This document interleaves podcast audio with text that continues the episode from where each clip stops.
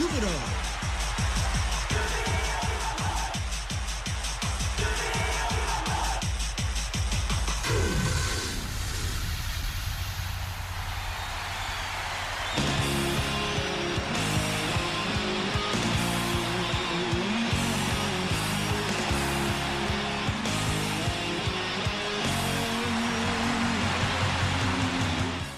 ジュビロ大好き、そんな熱い気持ちをサポートするプログラム、オレオレジュビロ。こんばんは、新井まなみです。9月29日金曜日、夜9時を回りました。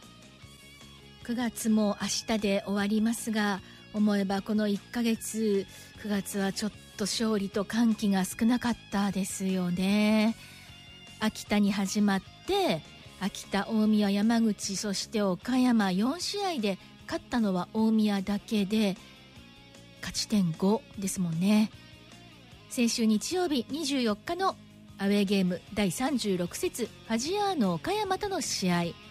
ジュビロは立ち上がりからいい形を作り、前半7分、カウンターから中央を崩して松原光選手のゴールで先制。これで勢いがついて次の1点追加点をと攻めていきますが、主導権を握ることができず逆に失点。さらに後半も31分に失点。なんとか追いついて逆転をと最後の最後まで攻め込みますが、相手のスーパーなクリアもあったりして、これが決まらず、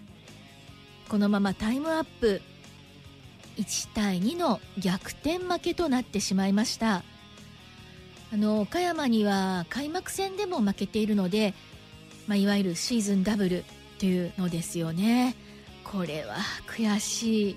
いし、もう残り6試合となった中で、今自動昇格圏外にいる3位なので、もう本当ここからどう戦っていくか、どう勝っていくかというところにかかってますね。今日もこの後、選手たちのホットボイスをお届けしていきます。どうぞ最後までお付き合いください。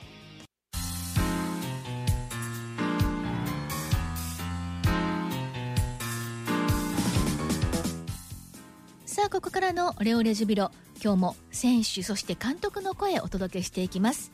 まずは金子翔太選手、残り7試合となった時点で大久保グラウンドでキャッチしたホットボイスです。今何が必要か、何をするべきか、そのことを考えながらのインタビューとなりました。早速どうぞ。これだけ勝ち点を落としてるんで、むしろ例年通りの勝ち点でいったらよく2位とか3位にいられるなっていう、そういう危機感を選手たちは持ってるんで、クラブとしてもう一回自分たちがどう今後していくのかっていうところはベクトル向けないといけないなっていう。もちろん目先の1試合に集中しないといけないんですけど、やはり僕たちはJ1 で勝つためのチーム作りを、しているので、今のままでは全然到底 J1 でとは言えない立場にいると思うので、もっともっと日頃のトレーニングから最近では優斗君とか、自分が犠牲になってもというか、悪者になったとしてもチームが勝つためにやりたいっていう、そういう姿勢とかを僕たちは下の選手とか若い選手は感じてるし、練習の中で、少しピリッとした感じが戻ってきたかなっていうのはあるので、もっとやらないといけないですけど、僕も、28になるんで、そういった姿勢っていうのはやっぱプレーでもっと見せていかないとなと思います。確かにこの前の試合の後も優斗選手すごく練習に緩さ甘さがあって、自分は本当嫌われ者になってもいいからそこを何とかしていきたいってすごい強かったので、でも私たち普通に1週間に1回見てるだけではそのなんか緩さとかまさあんま分かんなくて、何かあったのかなっていうか、もう全体的にそういう今なんていうのなんか状況なのか、それってほんの微妙なとこなのか、僕も優斗君と一緒で、この練習の中での雰囲気とか強度とか、ピッチに転がっているものが試合に出ると思ってるんで、やはり試合にじゃあどうやって勝つかっていったら、今ピッチに転がっているものを全部取りに行かないとなっていう、それが練習での厳しさとか、強さとか、戦う気持ちとか、そういったところがもっともっと練習で出てこないと、いざ試合出た時に自信持ってやれないかなっていう、僕は個人的には不謹慎かもしれないですけど、もちろん自動昇格ラインを目指してるし、そこが第一目標ですけど、仮にプレーオフに回ったとしても、うん、自信持って、一発勝負でも勝てるようなチームになりたいと思ってるし、うん確かに今残り7試合で他チームの順位とか結果は気になりはしますけど、僕は本当に試合前からもうこの準備段階ならもう勝てるっていうそういう自信を得るためのトレーニングっていうのが今一番大事かなっていう、それが仮にプレーオフとかの一発勝負の緊迫した中でも10秒のサッカーとか自信持ったプレーができれば絶対に何位だろうが昇格できると思ってるんで、そういったのを残り2ヶ月ちょっとで掴みに行きたいと思ってます。そういったところで自分がもう一回ポジション取り返さないといけないし、自分が昇格させたい J1 に行きたいっていうそういう強い気持ちとうまく化学反応が起きるように攻守にわたって力になりたいと思ってます、岡山戦の前9月19日にキャッチした金子翔太選手のホットボイスでした。なんていうか骨太で、そして赤裸々というか今自分が思っていることをしっかりと伝えてくれました。さあ続いては岡山戦でスタメンボランチに入っています。岡山戦後にキャッチした鹿沼直樹選手のホットボイスをどうぞ。シーズン当初はそうですね厳しい立場でしたけど、その中でも自分のできることだったり、そういう時間こそ成長できる時間だったり、追い込める時間でもあるので、そういう部分で自分で成長できるように普段の練習から意識持ってやっていって、でその中で監督のチームに求める部分、自分のポジションに求める部分というのを理解していきながら、ルヴァンでセンターバックやったりして、そういう部分でもボランチ今のポジションにつながる成長が少しずつできていったのかなと思います。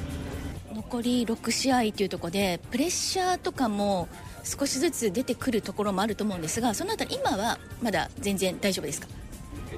そうですね、基本的にそんな先のことを考えるタイプではないので、もう次の長崎戦のことだけを考えて、カテゴリーとチームは違いますけど、一昨年相模原でこういう昇格争い一昨年じゃないの3年前一昨年はもう少し10秒に余裕がありましたけど、その3年前もっとかなりシビアな昇格争いを経験してて、その時もそんなに他のチームのことを考えるより自分たちが次の試合に勝つことだけを考えてやってきた結果が最後昇格につながったので、そういう部分でも別にそんなにプレッシャーっていうのは、プレッシャーもちろんありますけど、それを楽しんでやりたいなと思います。そんなにすんなりうまくいくとも思ってませんので、厳しい中でも苦しい中でも最後に笑って終われるように、常にやっていくだけかなと思います。密かに鹿沼選手のシュートゴールも期待しています。密かにというか公にそうですね、もうシーズン終わっちゃうので、そこに関しては危機感ありますねそこに関してはでもサポーターの皆さんもね、そろそろ出るんじゃないか、前監督も試合で見せてほしいねってさっき言われました。言われた、はい、で試合でっていうか、練習でもシュート枠に入れろと、でもね、去年のすごいいいところで決めてる印象がめちゃくちゃあるので、それが出てきたらもう本当鹿沼選手大ヒーローな。そうですね、この状況で点取って勝ったらヒーローなので、それは狙いたいと思います、ヒーローになる宣言いただきました。絶対ヒーローになってもらいましょうね。鹿沼直樹選手のホットボイスでした。さあラストは一昨日水曜日の大久保グラウンドでキャッチしました横内昭信監督のホットボイスです。選手たちに聞いたら、そんななんていうんだろう、もう全然プレッシャーとかはまだ感じる時期ではないとポジティブに捉えている選手が多いので、ただいい意味での、その勝てなかったということで危機感じゃないけど刺激っていうかところは持ってやってるっていう感じがすごく受け止められたんですけど、そういうふうに選手が今受け止めて、ピッチでやってくれてるのは非常に嬉しいですし、そういう気持ちで今臨んでくれてるんで、本当に、我々全員がね、本当に次の試合に向けて、もうそれしか考えていないというか、長崎戦だけまずはもう本当にそこだけ、そこでしっかり勝ち点3取るっていうね、それに向けて、準備してくれてる、証というか、そういうチーム全員の言葉だと思います。ボランチの組み合わせの選び方っていうのはどんなところをポイントに最近していらっしゃいますか？そうですね、やっぱりこうバランスっていうのはすごく考えてます。攻撃だけでもやっぱり難しいですし、守備だけでもやっぱり我々のチームサッカーでは難しいと思うので、そういう意味では両方こううまくで、それをこう選手の中でもっていうか、その誰と誰っていうところのバランスも含めて、バランスを考えてやってます。その誰と誰のボランチまずじゃあ決めたとして、そしたらその周りのとのバランスもあるでしょうし、どっちが先なんだろうなんか周りから埋めていくのか、ボランチ2人先決めてとか、今ふと思ったんですけど。鋭い。いや全然鋭くないです。なんかまずチームの全体像が必ずあって、でもちろんこう、ここまで36試合やってである程度こう軸みたいなのもあるので、それに対してこうどういうふうに組み合わせていくかって、それがその周りが軸になってるのか、その真ん中が軸になってるかっていうのは、それはちょっと試合ごとというかちょっと違う時は相手にもよる、相手にもよりますね。横内監督のインタビューいかがでしたでしょうか？あさってはどんな組み合わせのボランチ、そしてどんなスタメンになってくるんだろうか、このあたりも注目です。すべては勝利のために。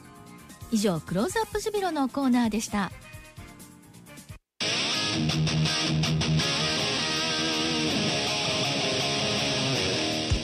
さあ、今夜もロスタイムに入りました。まずは試合の日程です。あさって10月1日日曜日午後2時から、ホームヤマハスタジアムでの第37節ウィファーレン長崎との一戦です。